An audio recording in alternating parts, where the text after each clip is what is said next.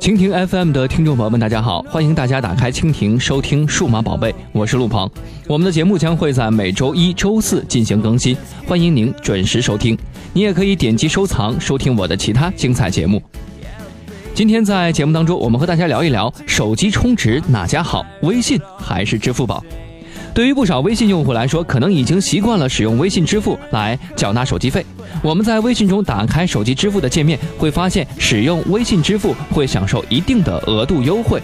比如说，中国电信用户三十元的售价为二十九点七，中国联通用户为二十九点九四，中国移动用户为二十九点九七。从这里也可以看出，腾讯和三大电信公司的合作力度略有差异。我们也经常会使用微信给手机充值，充值成功后会收到微信的支付提醒和手机运营商的短信提醒。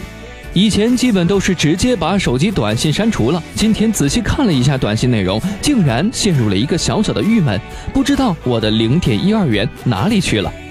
且容我慢慢道来。首先，我是给一个移动的手机号充了三十块钱，然后微信提醒扣除我的费用是二十九点九七元，等于优惠了我零点零三元，感觉还蛮不错的嘛。足不出户，落得方便，又省了几分钱。在微信支付提醒之后，手机收到来自一条幺零零八六的短信。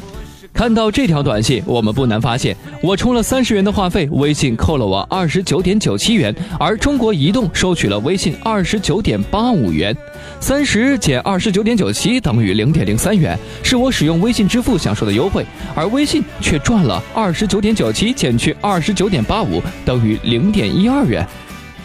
其实大家听到这里可能会说我斤斤计较，本身就节省了三分钱，还在乎人家微信赚了一毛两分钱干啥呢？我们来看看使用中国移动手机客户端充值的优惠情况吧。还是以三十元为例，中国移动充值三十元，实际收费为二十九点五五元，节省了零点四五元，比微信便宜了零点四二元。我们再来看看使用支付宝给中国移动用户充值三十元的优惠情况。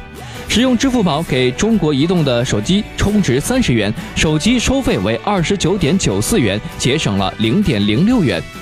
通过这三组数字，我们可以看出，同样的给中国移动手机用户充值三十元，使用微信节省了零点零三元，使用支付宝节省了零点零六元，而使用中国移动手机客户端节省了零点四五元。看来还是自己的孩子亲。